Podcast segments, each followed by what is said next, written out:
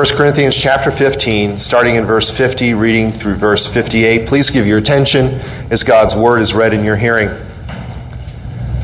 Paul writes, Now this I say, brethren, that flesh and blood cannot inherit the kingdom of God, nor does corruption inherit incorruption. Behold, I tell you a mystery. We shall not all sleep, but we shall all be changed. In a moment, in the twinkling of an eye, at the last trumpet. For the trumpet will sound, and the dead will be raised incorruptible, and we shall be changed. For this corruptible must put on incorruption, and this mortal must put on immortality. So when this corruptible has put on incorruption, and this mortal has put on immortality, then shall be brought to pass the saying that is written Death is swallowed up in victory. O death, where is your sting? O Hades, where is your victory? The sting of death is sin, and the strength of sin is the law. But thanks be to God who gives us the victory through our Lord Jesus Christ. Therefore, my beloved brethren, be steadfast, immovable, always abounding in the work of the Lord, knowing that your labor is not in vain in the Lord.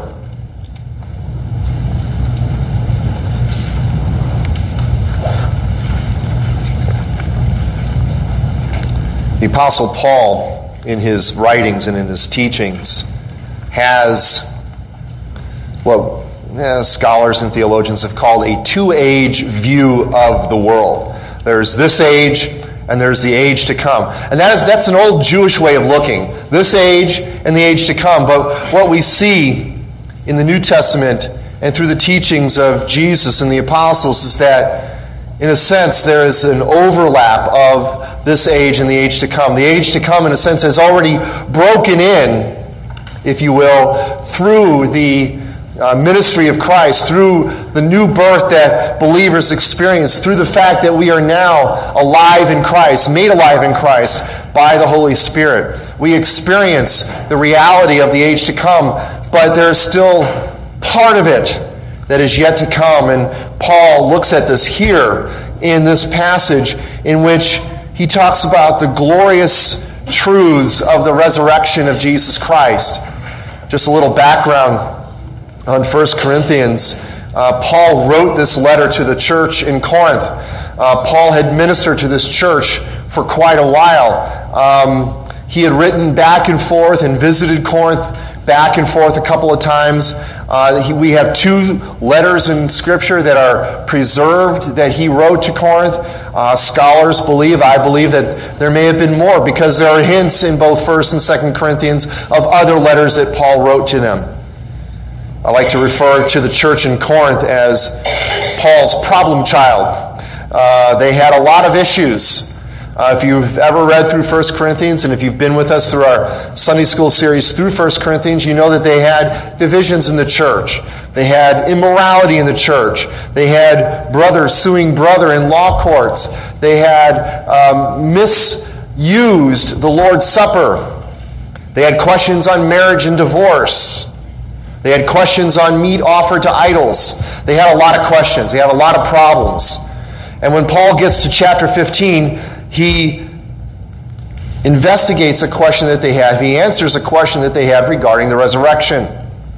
Now, most people in Corinth believed that Christ was raised. But what they had trouble believing was that the believer would be raised as well at the end of the age. Now you may be thinking, well, why would they have that problem? Well, again, Corinth is a, was a pagan city. It was a, a Gentile city. It's in Greece. And their predominant philosophical thought was that the body was bad, the body was evil. They had a rather Gnostic way of looking at things, and that their hope was to be liberated from the body. So they saw the body as something undesirable. So why would it need to be resurrected? Why would you want to be resurrected? But Paul, throughout this great chapter, says, look, First of all, the gospel message is that Christ comes down. You see this in the first few verses of chapter 15. The gospel message is that Christ died for your sins, that he was raised, uh, he was buried, that he rose again on the third day, again, according to the scriptures, and that he was seen by the apostles. That's the core of the gospel message. Christ died for your sins, according to the scriptures. He was buried, was raised again, and was seen bodily by people. And if that's the gospel message, and that's what we believe, then if Christ is raised, why would you say that we are not raised? Because if we're not raised, then we're going to be stuck in our sins. And if there is no resurrection of the believers, then Christ was not raised. So he goes through these questions in chapter 15. When we get to our passage here in verse 50, he is bringing this, this whole argument, this whole uh, point to a conclusion. And in a sense, the conclusion is this in order to truly live, we must die if we want to experience life in the age to come, if we want to experience the uh, abundant life that Jesus talks about in the kingdom of heaven, we have to die. We have to be transformed. We cannot enter the kingdom of heaven clothed in our mortal flesh. That's the point Paul is making here in the last few verses of this chapter. I think of the parable that Jesus tells. I didn't have the time to look this up, but it's in Matthew's gospel. It's the parable of the wedding feast. And at the end, there is one who comes into the wedding feast and he's not wearing the right clothes. And, the, and the, the attendants at the door are told by the master to remove him because he's not wearing the wedding clothes. He's not clothed properly. And I believe the point, in part, what Jesus is making with that is that the kingdom of God is one in which you have to be properly clothed. Now, it doesn't mean you have to wear your Sunday best. It means that you have to have a body that is incorruptible, uh, that is not weak, but strong, glorious, spiritual. If you just peek up a few verses in chapter 15 to verse 42, where he says, So also is the resurrection of the dead. The body is sown in corruption, it is raised in incorruption. It is sown in dishonor, is raised in glory, is sown in weakness, is raised in power. It is sown a natural body, it is raised a spiritual body. There's a natural body and there is a spiritual body. That's the point. The bodies we live in are corrupted, dishonored, weak, natural. And Paul says that is not fit for the kingdom of God. You need to have an incorruptible body, a glorious body, a powerful body, a spiritual body. And that's the truth of the resurrection. At the resurrection, that's exactly what's going to happen. So here we see, as we go into this passage this morning, the resurrection of Jesus Christ is our ultimate victory over sin and death. The resurrection of Jesus Christ is our ultimate victory over sin and death. First, in verse 50, let us look at an incontrovertible truth, an incontrovertible truth. Where he says, Now this I say, brethren, that flesh and blood cannot inherit the kingdom of God, nor does corruption inherit incorruption. So, as I've been saying so far, after responding to the Corinthian questions on the resurrection, Paul here now is concluding his teaching on the resurrection with what I call an incontrovertible truth, something that cannot be denied. And that truth is simply put this way flesh and blood cannot inherit the kingdom of God. We cannot go into the eternal state clothed in the bodies in which we currently are clothed in. That word cannot. It, is, it, basically, you could say it is, it is not able, it is not possible for flesh and blood to inherit the kingdom of God.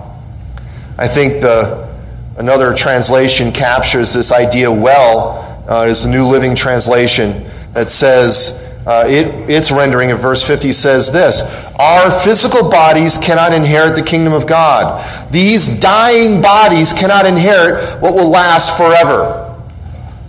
I like the way that is put. These dying bodies, right?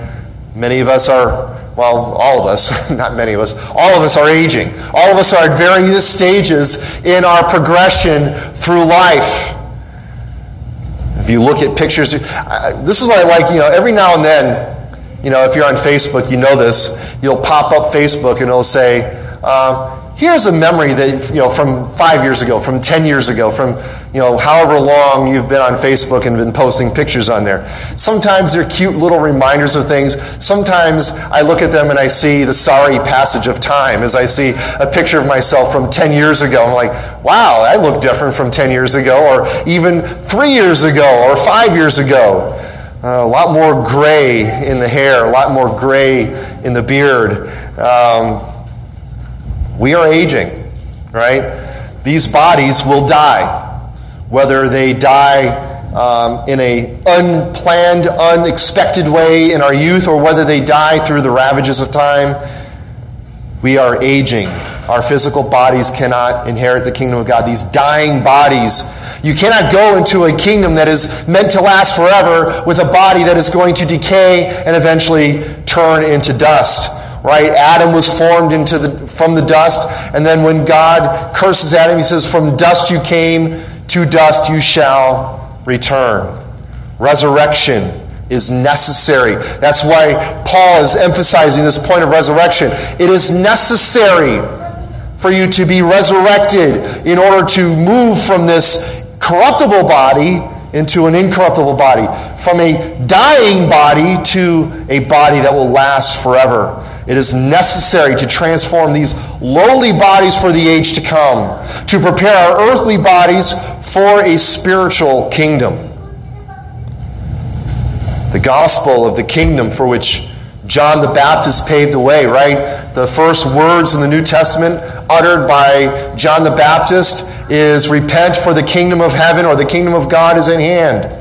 Jesus, then, when he comes out, the first words out of his mouth are the same words Repent, for the kingdom of heaven is at hand. The kingdom of heaven is breaking into this age now as we speak in the Gospels, and, and is continuing to break into this age as we speak.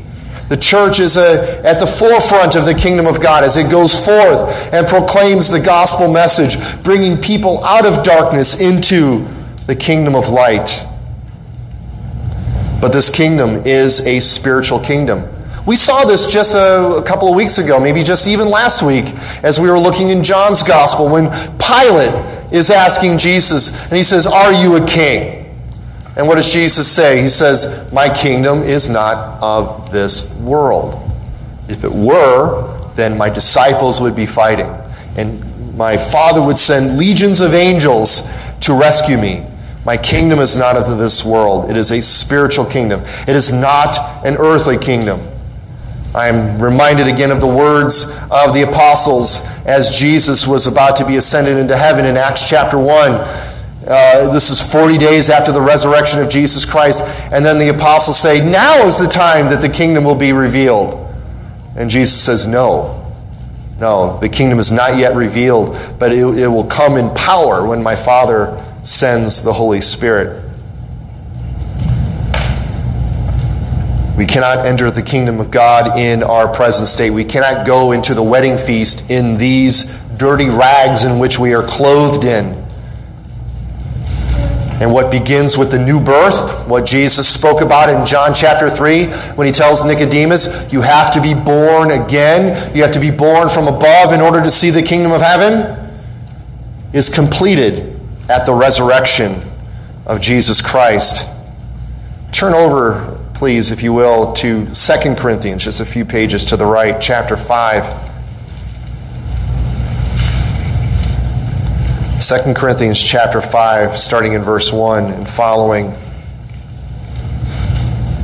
There we read, For we know that if our earthly house, this tent, is destroyed, we have a building from God, a house not made with hands, eternal in the heavens. Now, he talks about our earthly house this time. He's talking about our bodies, our, our physical bodies. And he's saying, look, if this tent is destroyed, if this earthly house is destroyed, we have a building from God, a resurrection body, a house not made with hands, which is eternal in the heavens. he goes on talking about how we groan earnestly, desiring to be clothed with our habitation which is from heaven, and so on. He is talking about a resurrection body. We need to be changed. We cannot inherit the kingdom of God. We cannot receive the promise that is given to us in the kingdom of God in this physical body. Flesh and blood cannot inherit it. God must transform the perishable. He must transform our mortal bodies. He must transform our dead bodies and, and, and into an imperishable body, an immortal body. This is how death is finally defeated. This is how death is fully defeated. When he talks about flesh and blood, that alludes to the weakness of our earthly human existence, the weakness, the frailty of this life. In light of that, how can anyone deny the truth of the resurrection? How can anyone want to go into heaven in a frail, dying body? So that's the incontrovertible truth. Flesh and blood cannot inherit the kingdom of God. Now he moves on to a revealed mystery in verses 51 through 53, where he says, Behold, I tell you a mystery. That word mystery basically just means something that was previously concealed that is now revealed. And the mystery is this We shall not all sleep, but we shall all be changed in a moment, in the twinkling of an eye, at the last trumpet. For the trumpet will sound, and the dead will be raised incorruptible, and we shall be changed. For this corruptible must put on incorruption, and this mortal must put on Im- immortality. The mystery essentially is this not everyone will die before the return of Christ. See, that was what uh, Paul had been teaching. It's like at the return of Christ, the dead will be raised and we go into the intermediate state. But what about those who don't die at the return of Christ? Well, the mystery is that they will not die, they will be transformed, they will be changed. Now, when Paul says this, he is, he is talking about the imminency of Christ's return, of course. You're like, well, how imminent can it be? It's been 2,000 years. Well, as I told the students at Heidelberg Youth Camp, we are 2,000 years closer than we were 2,000 years ago. We are one day closer. Each day is one day closer to the return of Christ. And when he returns, of course, those we have put to sleep. And this is the great Christian hope. And we've done enough funerals here since I've been here to know that we put bodies into the ground. And we affirm that those who are in Christ, those bodies will be raised when Christ returns. What is put into the ground is not what will come out of the ground. It'll be a glorious, uh, incorruptible body. But what about those who are still here? Well, we will be transformed. We will be transformed. And now Paul's a little skimpy on the details, but what he does tell us is that it'll happen in a moment, in a in an instantaneous uh, the word there is the word we get atom from, uh, an indivisible moment of time. The twinkling of an eye, as I understand it, is the, the, the, amount of time it takes light to get from the lens to the back of the eye to, to receive it and the brain process it. How fast is that? I don't know. It's very fast. Okay? It is very, very fast. It'll be instantaneous. And this will happen at the last trumpet. That is the, the end of the age. In 1 Thessalonians 4, Paul talks about this truth. You know, and these, these are classic passages you would read even at funerals and such. In 1 Corinthians chapter 4, where Paul there talks about the comfort of Christ's coming, he says, I do not want you to be ignorant, brethren, concerning those who have fallen asleep lest you sorrow as others who have no hope. What were they ignorant of? Well, they thought, the, the problem with the Thessalonian church is they thought Jesus was coming like in an hour, okay? I exaggerate, but that he was coming like real soon. And they're like, but wait, people are dying in our church. What's going to happen to them if Christ returns? Are they lost? And Paul's like, no, no. In fact, he uses the, the phrase there, asleep. It's a synonym, it's a, it's a euphemism in, in, in Christian language to talk about those who have died in Christ. It's like, no, no, they're not lost. In fact, they're going to be the first ones up.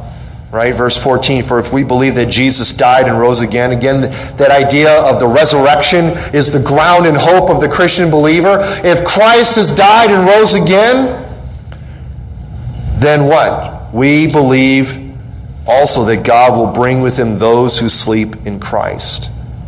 For this we say to you by the word of the Lord, that we who are alive and remain until the coming of the Lord will by no means precede those who are asleep. For the Lord himself will descend from heaven with a shout, with the voice of an archangel, and with the trumpet of God, and the dead in Christ will rise first. Then we who are alive and remain shall be caught up together with them in the clouds to meet the Lord in the air, and thus we shall always be the Lord. Therefore, the application of this, Paul says, comfort one another with these words. These are words of comfort to encourage those who have lost loved ones that that person will not be forgotten at the return of Christ. In fact, they'll be moved to the head of the line, right? You know, if you remember your days in elementary school or high school, you get into the lunch line and you say, you know, no cuts, right? You don't want anybody cutting in front of you. Well, this is what I don't mind letting people cut in front of me of. When Christ returns, if I happen to be alive when that day comes and those who have been dead before me, let them go first. Let them cut in line in front of me. They will be the first ones to meet the Lord in the air. I'll be happy when I meet the Lord in the air whenever that happens. But the point here is that it's instantaneous and it'll happen at the end of the age. When that trumpet rings clear and true, the dead will be raised, and then we who are left alive will be transformed. That last trumpet marks the end of earthly kingdoms and the consummation of the kingdom of God. That's when we need to be made ready for the kingdom of God. Because when the king comes, we have to enter into his kingdom, and we can't do so in the bodies that we are currently in. We have to be transformed. We have to be made incorruptible. So the corruptible must put on incorruption. It is a necessity. The corruptible must put on incorruption, and this mortal must put on immortality. It's like that, that phrase there is almost like using a, a way of explaining changing clothes. You know, if you farmers, you work out in the field all day and you come home in those dirty clothes, what do you do? You take off the dirty clothes, you shower up, and you put on clean clothes. Else your wife will not let you sit in the house more than likely, right? it's like take off those dirty clothes before you come in here. It's the same thing in the kingdom of heaven. We are going to take off our dirty clothes. We're going to put on clean clothes, an incorruptible body, a glorious body, a powerful body, a spiritual body. And now Paul moves on in verses 54 and 57 to talk about a glorious victory. So we've seen an incontrovertible truth a mystery revealed, and now a glorious victory. So when this corruptible has put on incorruption, and this mortal has put on immortality, then shall be brought to pass the saying that is written Death is swallowed up in mercy. O death, where is your sting? O Hades, where is your victory? The sting of death is sin, and the strength of sin is the law. But, favorite word, but thanks be to God who gives us the victory through Jesus Christ our Lord. So when this mystery is finally and fully revealed, then the victory will be manifest. When this corruptible has put on incorruption, then it will be made fully known to us what has always been known and what has always been true that death is finally done. The victory has been finally achieved. Death is swallowed up in victory. It's a good spot for an amen. Death is swallowed up in victory. There you go. The mystery, the revelation of this mystery is the fulfillment of Old Testament scriptures. Paul, that phrase, death is swallowed up in victory, is a quotation from Isaiah 25, verse 8. And in Isaiah chapters 24 through 27, the prophet gives a series of oracles that, uh, that depict the final judgment, but also shows how God's people are preserved and protected through it all. In Isaiah 25, in verse 1, here we see, O Lord, you are my God. I will exalt you. I will praise your name. It almost sounds like a psalm. For you have done wonderful things. Your counsels of old are faithfulness and true. For you have made a city a ruin, a fortified city a ruin, a palace of foreigners to be a city no more. Judgment. The enemies are, are judged here. It will be never be rebuilt. Therefore, the strong people will glorify you. The city of the terrible nations will fear you, for you've been a strength to the poor, a strength to the needy in his distress, a refuge from the storm, a shade from the heat. For the blast of the terrible ones is a storm against the wall. You will reduce the noise of aliens as heat in a dry place, as heat in the shadow of a cloud. The song of the terrible ones will be dismissed. And in this mountain, the Lord of hosts will make for all people a feast of choice pieces, a feast of wine on the lees, of fat things full of marrow, of well refined wines on, it, on the lees. And he will destroy on this mountain the surface of the covering cast over all people and the veil that is spread over all nations. He will swallow up death forever, and the Lord God will wipe away tears from all faces. The rebuke of his people he will take away from all the earth, for the Lord has spoken. Death is swallowed up. That, I, that picture of tears being wiped away. That's a glorious picture that you see in the book of Revelation in chapter 21, where God wipes away the tears of our eyes. And as I have often said, the tears represent all of the pain and tragedy that we see in this world, this world that has been cursed by sin. Death is swallowed up in victory. Then he goes on and he quotes also from Hosea 13, verse 14, and in verse 55 O death, where's your sting? O Hades, where's your victory? It's almost taunting. At the return of Christ, we will say, Where is your sting, O death? Where is your victory, O grave? The last day, when the trumpet sounds, a huge victory cry will go forth as death and Hades are finally defeated.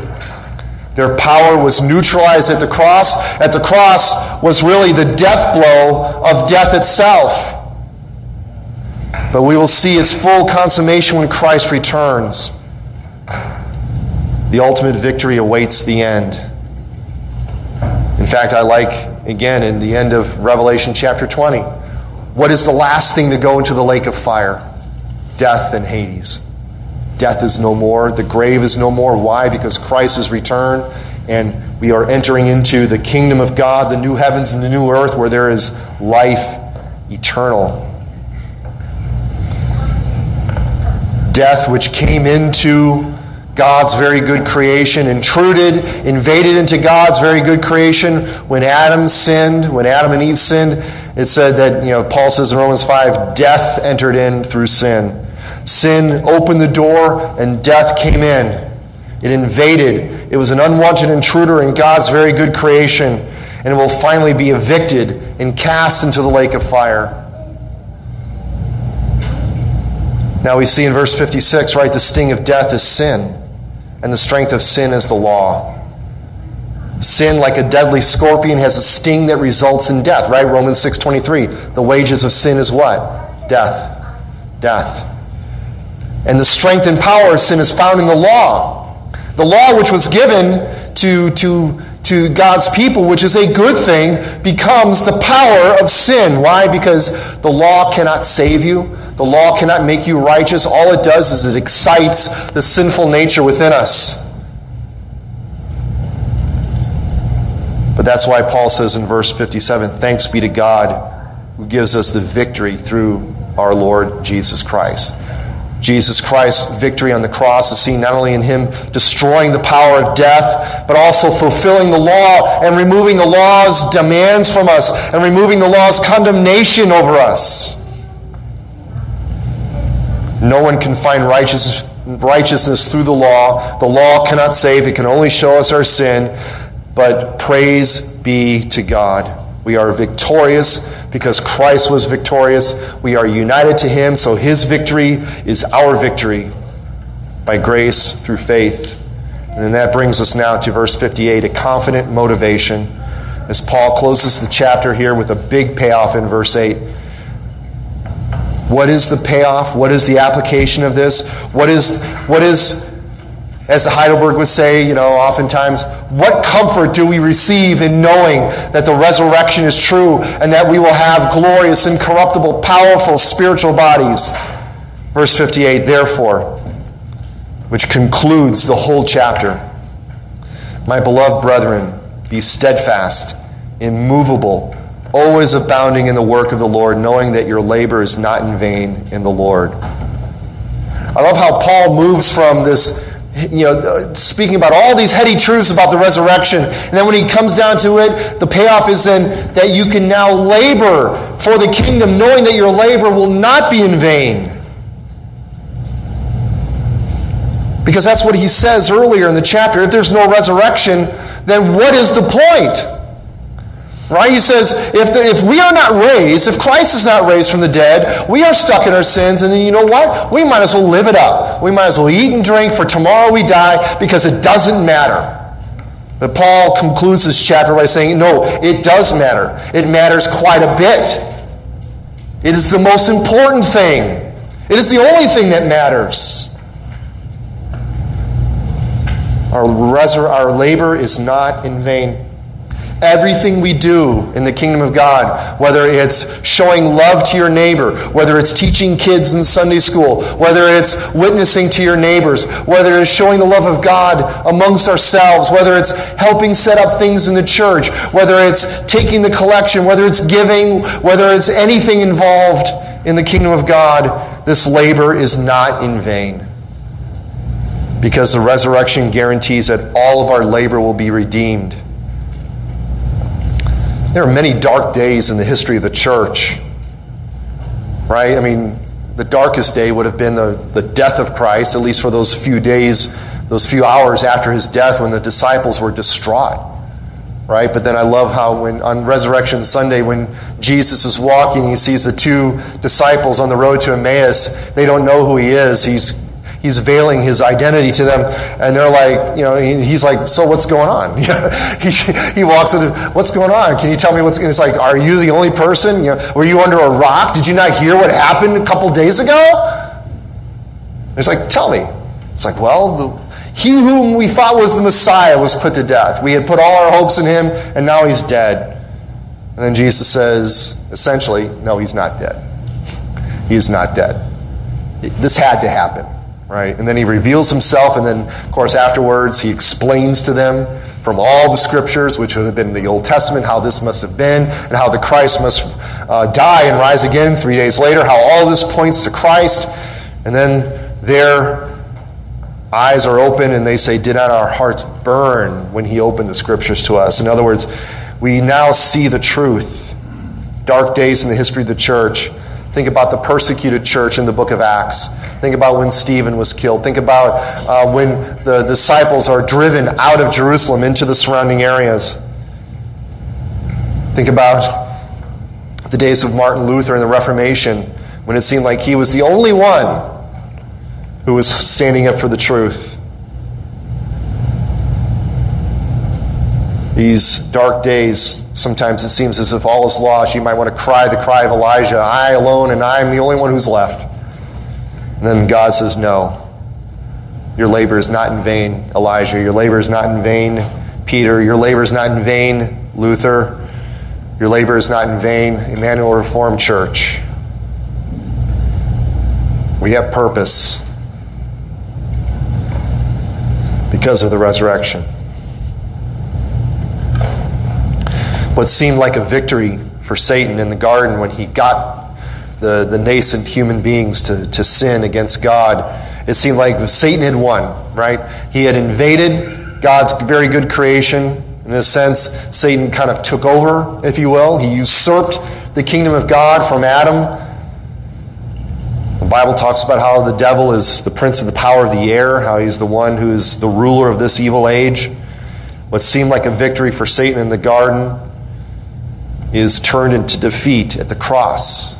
That's when Christ cast Satan out. That's when Christ achieved the definitive victory over sin and death. And that victory will be consummated when he returns and we are resurrected, and death will be proclaimed dead forever. What is only true in part now right? Right now, we live as believers. We have the Holy Spirit. And as Paul says in Romans 6, the power of, of sin has been broken in you will be fully realized in the last day when the presence of sin and death is finally removed. That's why this body must die, because it is still racked with the curse. We need a body that is no longer affected by the curse, one that is no longer tainted by sin. And sometimes it could seem like laboring the Lord is a lost cause. You're like, why am I doing this day in, day out, week in, week out? But the resurrection guarantees that our labors will not be in vain. So the gospel of our resurrection in Christ combats the hopelessness that we might have in this life and gives purpose to our daily endeavors as we recognize that our ultimate victory over sin and death is found in the resurrection of Jesus Christ. Let's pray. Heavenly Father, Lord, what a glorious truth that the resurrection is the ultimate victory. What was won at the cross is now achieved completely and fully and fully consummated at the return of Christ. And let us, Lord, live in light of this, knowing that our labors are not in vain. Let us go forth in hope, knowing that one day this dying body that we reside in will either be transformed in the twinkling of an eye or will be raised incorruptible. And then let us go forth in the power of this truth, Lord, knowing that our labor in the Lord is never in vain. We pray this all in Jesus' name.